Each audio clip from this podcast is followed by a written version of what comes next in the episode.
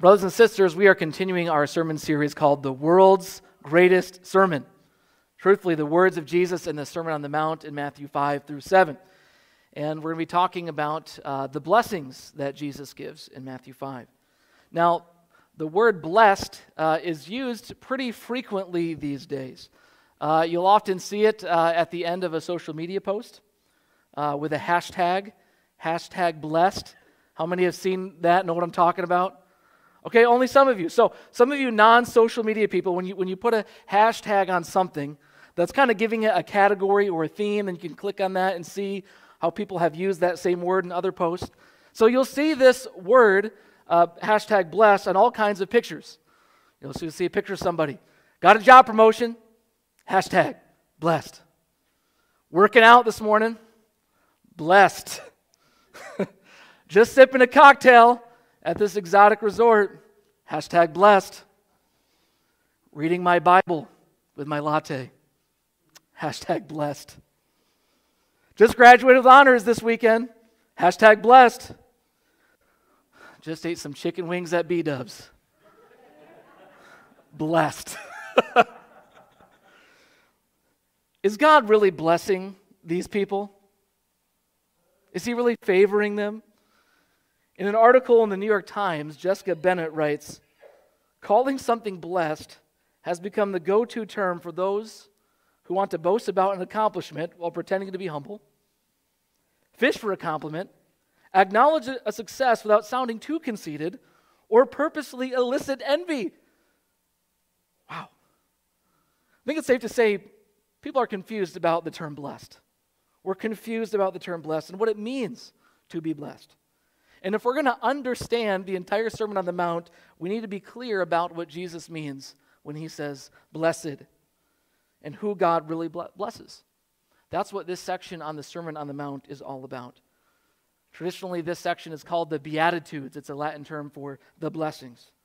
Um, and as I begin, uh, I need to uh, give more credit than I usually do to my seminary professor, Scot McKnight. Um, you guys, if you know, if you've been listening to me for some time, you know I quote him all the time.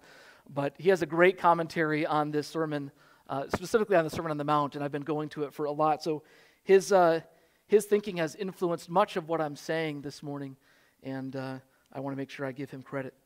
So, but to begin, what does it mean to be blessed? What does it mean? Let me give you a few things. What does it mean to be blessed? Blessing comes from God. It comes from God.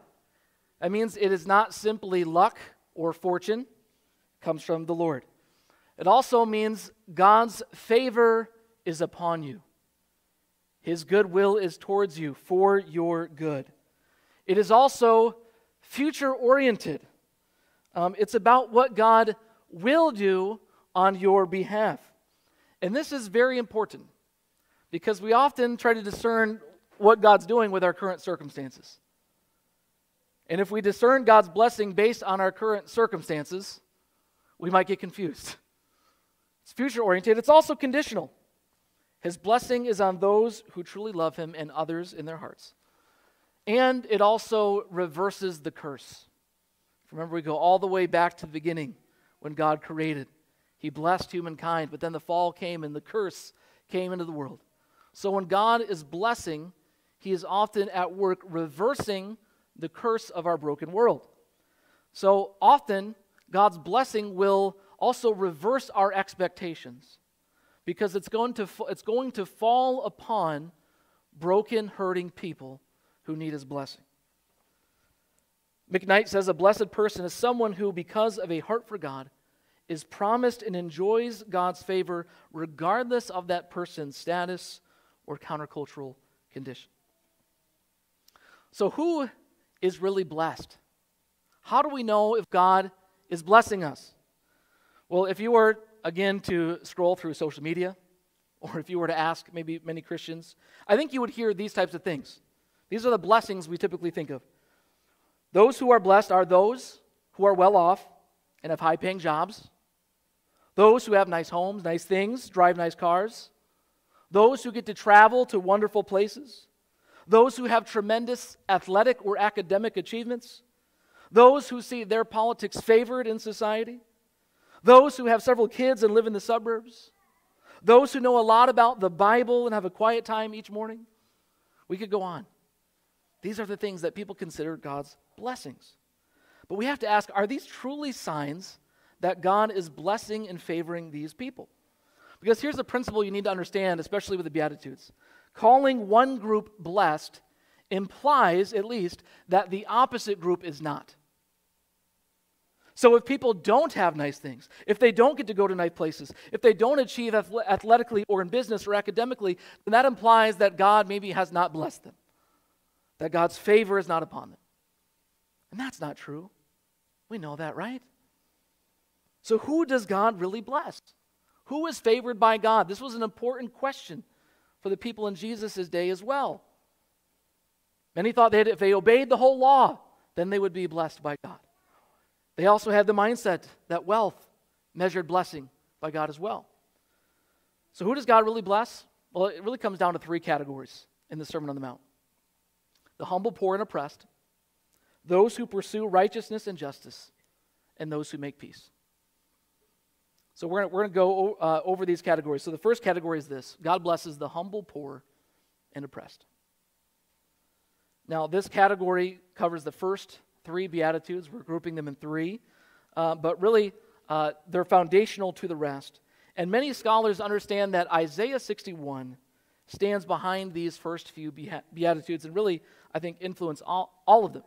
And if you remember in Luke's gospel, before he, Jesus gives this sermon, Jesus quotes Isaiah in the synagogue to give uh, a foundation to his ministry. And he quotes this from Isaiah 61. Let's put it up on the screen. There we go. The Spirit of the sovereign Lord is on me because the Lord has anointed me to proclaim good news to the poor. He has sent me to bind up the brokenhearted, to proclaim freedom for the captives and release from darkness for the prisoners, to proclaim the year of the Lord's favor. And you remember that Jesus controversially said, This is now fulfilled in your hearing. This is his mission. This is his kingdom coming on earth.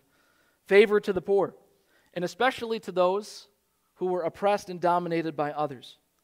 So, according to Jesus, this is foundational. This is essential to understanding his kingdom vision and work. Good news to the poor and downtrodden are essential. And so that brings us to the first one Blessed are the poor in spirit, for theirs is the kingdom of heaven. God's favor is upon the poor in spirit, for theirs is the kingdom of heaven. Now, it is interesting, I told you that Luke has uh, another version of this sermon. And in Luke's version, he only has the phrase, Blessed are the poor. So we have to ask Has Matthew spiritualized Luke's sermon, uh, or Jesus' sermon? And the answer is no. These should be seen as one and the same. The poor in Jesus' day, really in all days, they were without resources. They did not have the power to change their situation, and they could easily be taken advantage of and oppressed by the powerful and the rich. So they had no hope. They had no hope for anything to change in their life, and they had to put their trust totally in God. And even today, we often see a connection between poverty and dependence on God. It is often the case that the poor of the world and the poor of the church and the, in the body of Christ, they're often much more God centered and faith filled than those who are well off. And Jesus' kingdom promises a reversal of fortunes for the poor who trust in God. The poor are blessed. This is the opposite of what we typically think. As we said before, we assume that the blessings of God are, are, on those who are well off, who have nice things, who drive nice things, who go to nice places. These are typically the blessings that we give thanks to God for. We thus communicate that God is favoring the rich in that lifestyle. But Jesus says, Blessed are the poor. And that implies, as Jesus will say explicitly in Luke's sermon, Woe to you who are rich, for you have already received your comfort. Remember, blessing one group implies the opposite. And so Jesus says that explicitly in Luke's version. So the blessings we often give thanks to God for, if we use them for our comfort and our luxury, they become not a blessing, but a liability on the day of judgment. See, it wasn't making money that was the problem, it was the way that the resources were being used. And that's what God will judge. The extra that we've been given, they're meant to be a blessing to others, to relieve the discomfort of the Lazaruses who sit beside our doorway just hoping a crumb will fall off our full tables. God's favor will not be upon the comfortable rich, but upon the poor in spirit. The second blessing Jesus gives is Blessed are those who mourn, for they will be comforted. Now, the interpretation of this beatitude depends upon what people are mourning about. So let's go back to Isaiah 61. It's our context. It says, To proclaim the year of the Lord's favor and the day of vengeance of our God, to comfort all who mourn. Look at that. To comfort all who mourn and provide for those who grieve in Zion. They will rebuild the ancient ruins and restore the places long devastated. So, what are these people mourning? They're mourning the devastation of their people. They're mourning the devastation of exile and foreign domination and the resulting poverty and despair that came with it. They mourn for their people and they long for God to come in and comfort them, to bring justice and healing and hope. Uh, N.T. Wright really kind of became famous because he, uh, for many reasons, but because he described how in a gen- there was a general sense in the time of Jesus that people were not out of exile yet. That although the people had returned from Babylon, although they had returned to the land, the exile was not over because the Romans were still in charge. And the heavy taxation and the foreign domination made life extremely difficult, especially for the poor. So people were suffering economically. But others were fine with the Romans in charge. In fact, they were profiting off of it. They were growing wealthy with the Romans in charge. They were happy about that. Life was comfortable for them. But others mourned for the suffering of others. And that's who God's favor is upon. God sees their mourning and he promises to answer the longing of their hearts. And conversely, those who don't mourn over the suffering of their community will more than likely not experience the blessing of God. And I want to bring to you uh, something from a different context that I think applies to this situation. It's from the prophet Amos. And he kind of says a similar thing that Jesus is saying, but in the opposite terms. Amos says, Woe to you who are complacent in Zion, and to you who feel secure on Mount Samaria, that's in uh, northern Israel. You lie on beds adorned with ivory, lounge on your couches you dine on choice lambs and fattened calves. You strum away on your harps like David and improvise musical instruments. You drink wine by the bowlful and use the finest lotions, but you do not grieve over the ruin of Joseph, over God's people. Therefore, you will be among the first to go into exile. Your feasting and lounging will end. Ouch. Amos must have been a hard pastor to hear. Wow. In that time, God judged the people who did not mourn over their community's devastation, over the suffering of others, while they themselves were comfortable. But God's favor is on those who mourn over suffering, oppression, and injustices themselves or others experience, and God will comfort them. The final beatitude under this section is Blessed are the meek, for they will inherit the earth. The meek are the gentle. They don't use their force to get their way, whether that be violence physically or whether that be the force of their arguments or complaints. We, there is the meek gently trust in God, and they practice nonviolent, gentle resistance to the injustices around them. They are the opposite of the zealots in Jesus' day who wanted to set things right by violently taking back land and violently taking back their community from their foreign oppressors. Jesus says, Blessed are the meek. And this beatitude is actually rooted in another scripture. I know I'm giving you a few scriptures this morning, but hang with me. These are important for understanding what Jesus is saying. Jesus is basically taking this from Psalm 37. And it says, Refrain from anger and turn from wrath. Do not fret it leads only to evil. For those who are evil will be destroyed, but those who hope in the Lord will inherit the land. Do you see that? A little while, and the wicked will be no more. Though you look for them, they will not be found. But the meek will inherit the land and enjoy peace and prosperity. See how Jesus is taking the tradition of the, of the scriptures of Israel he's incorporating them. And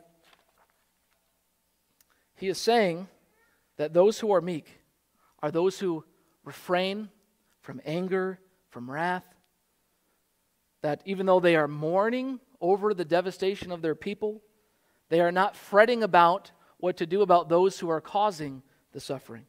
They know that God sees it, God will take care of it, God will judge, and God wants us to be meek, to be gentle and submissive towards others. But we need to know that meekness is also not weakness. Meekness is not weakness. One thinks of how Dr. Martin Luther King Jr. and Gandhi, they put into practice the teachings of Jesus. And they said, We are insisting upon it. We are making this foundational to our movement that we will not retaliate, that we will not be violent, and will be submissive to whatever happens to us. That's meekness. Meekness is not weakness. And in the Old Covenant, we just read it in Psalm 37, God promises the meek the land of Israel. But in the New Covenant under Jesus, that promise is enhanced to the whole earth, the new heavens and the new earth. Now, being poor, mourning, or being weak doesn't mean we ought to do nothing about all of the brokenness we see around us, but quite the opposite. This is the second category of people God blesses those who pursue righteousness and justice. These are the people who see what's wrong and broken in the world and in others, and they want to do something about it. And they pursue restoring God's shalom, his vision of a renewed world, his peace, the way he intends things to be. So, our first beatitude under this one is Blessed are those who hunger and thirst for righteousness, for they will be filled. filled. Now, Luke's version also just has Blessed are those who hunger. Has Matthew again spiritualized? Not really. Because those who often know hunger and know true thirst, they will have an overwhelming desire to help others be alleviated of that suffering. Now, we don't feel true hunger and thirst very much in our society. But the words here, this is, this is a, a powerful sense of hunger and thirst that overwhelms all other desires in order to see the longing fulfilled. And so, what is this person? What is this hungry, thirsty person seeking? Well, Matthew's version it says righteousness. Now, in the Greek, this is the word dikaiosune, and it can be translated in English as righteousness or justice. It can be translated the same. And I just, I just wonder how different Christians would feel about justice if every time dikaiosune is used in the New Testament, it was translated justice instead of righteousness. Because often most translators choose righteousness. It's a very common word. So it would, I think it would make a huge difference because we tend to privatize the word righteousness. We tend to make it about personal holiness, private holiness. But righteousness, all throughout all the New Testament, it's always about right actions towards God and right actions towards others. It's always about making wrongs right. It means doing the right thing for the right reason, in the right way, at the right time. That's righteousness. It's justice. Simply put, justice is doing God's will on earth as it is in heaven. And Jesus said, My food, my food is to do the will of him who sent me. See, Jesus had, had a hunger and a thirst for God's righteousness and justice. And he said, that, That's my food. That's where I, that is where my longing is fulfilled, is to do the will of God. That's what really fills me. We know that God's will is, is, covers many things, but it's generally clear. It means that we should hunger, we should long to love God with all of our hearts, our souls, our minds, our strength, and we should hunger to love people as ourselves. We should strive to do unto them what we would want them to do to us. But woe to those who feel little hunger for this justice. Then Jesus says, Blessed are the merciful, for they will be shown mercy. Now, of course, Jesus teaches us to be forgiving uh, towards others. Uh, but, but this word is primarily aimed at having compassion on those in need, in keeping with the theme we've been talking about. The best example of the merciful person in the teachings of Jesus is the Good Samaritan. Someone who was willing to stop, to interrupt their plans, to ensure that someone in need was taken care of to the full extent that they needed, even paying their bills. And when Jesus asked the expert, the expert in the law after telling that story, who was the neighbor out of the three, the expert in the law replies, the one who had mercy on him. That's what this word is about. Mercy is the feeding the hungry, giving drink to the thirsty, clothing the naked, visiting the sick and imprisoned, inviting strangers, foreigners, and immigrants in. Jesus taught it's the merciful who will be shown mercy. That's why Matthew 25 he says, All you who did this unto me, the feeding, the clothing, the inviting, the welcoming, the hospitality, what you did for me, what you did for them, you did unto me. That's why you will receive mercy as well and be welcomed into the kingdom of God. And finally, blessed on this section, blessed are the pure in heart, for they will see God. Kierkegaard said, Purity of heart is to will one thing. These are those who desire nothing else but to do the will of God and see his will accomplished. We ask this question If God had his way in my life, what would he do? If God had his way with all that I do, what would he want me to do? And then we go about doing that. We find out what God wants us to do, and then we do it. These are the people who pray, God, your kingdom come, your will be done. Yes, on earth, but in my life, in my heart, in my mind, in all that I do. And as Jesus will say later in the sermon, they don't do these things because they want to be seen by others, but for the glory of God. They live for the glory of God, not for the glory of man. And the pure in heart are promised that they will see God. Pause on that. What a promise. This is something that most people in the Bible say is impossible. You can't see the face of God, you can't see God and live. But can we imagine seeing the creator of the universe, the one who dwells in unapproachable light? This is nothing less than the promise of everlasting joy and salvation in the presence of God. As the psalm says, in the presence of God there is fullness of joy. What a, prom- what a promise. And finally, the last grouping of those who are favored by God are those who work for peace.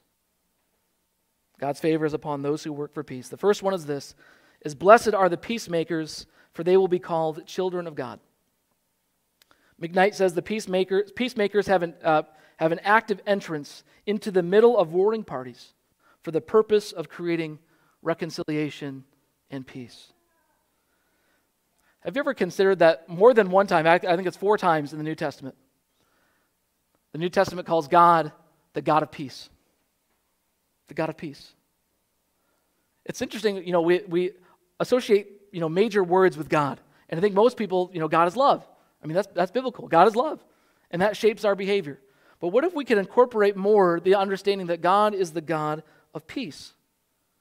How would that change our behavior in the world? If we fundamentally thought of God as the God of peace who is reconciling the world to himself and to one another. And if we want to be recognized as children of the God of peace, then we are to be peacemakers. William Barclay cautions us strongly on this in his commentary says anyone who divides people is doing the devil's work. Anyone who unites people is doing God's work. Wow. I mean, most of the ethical instructions that Paul gives in the New Testament, they're about making peace in the body of Christ. This is why we see warning after warning. Woe to those who have division, discord, gossip, slander, fits of rage, factions, selfish ambitions, things that break up relationship. These are the works of the flesh these are the signs that the devil is surely at work. But God is at work when we do things that make for peace. We can trust His Spirit is prompting when we move towards peace. And finally, we're going to take the last two together. Blessed are those who are persecuted because of righteousness, for theirs is the kingdom of heaven. Blessed are you when people insult you, persecute you, falsely say all kinds of evil against you because of me. Rejoice and be glad, because great is your reward in heaven. For in the same way they persecuted the prophets who were before you. Now, I wasn't sure that I immediately agreed with Scot McKnight when he put this, this outline together and lumped these under the heading of working for peace. But as I thought about it, Jesus is saying God's favor is upon those who are suffering for righteousness and justice and for living for Him. And it may seem to themselves and to everybody around them that they are in fact losing, that God's blessing is not upon them because they are being rejected they're being persecuted. They're being insulted. God, where are you? But because what Jesus says here, his followers who are persecuted or insulted, they can choose now, and listen to this, they can choose now not to retaliate, but to rejoice. Oh, what a transformation that brings when we can know that we are blessed by God when these things happen to us. And now Jesus gives us the resource to turn the other cheek to love our enemy, to pray for those who persecute us. Because I can choose not to retaliate, I can choose to rejoice. And that brings peace. Because I don't have to get even, I don't have to get, take revenge. I can turn the other cheek, and I can work for peace. So, in summary, who does God bless?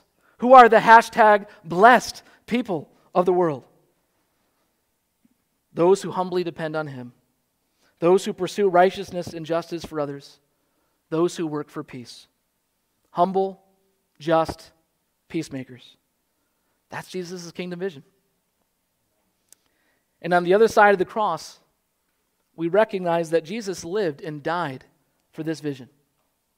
He died so that we could live these things out. He was poor. He, was, he mourned over his people. Remember, he wept over Jerusalem. He lived meekly.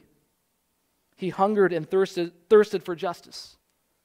He was merciful to all in need. Anybody who came to him in need, he helped. His heart was totally pure in all that he did. We can't say that about any other leader in history. He brought peace everywhere he went. Jesus died and rose again, friends, so that we could live like he did. May God's blessing be upon us. Amen.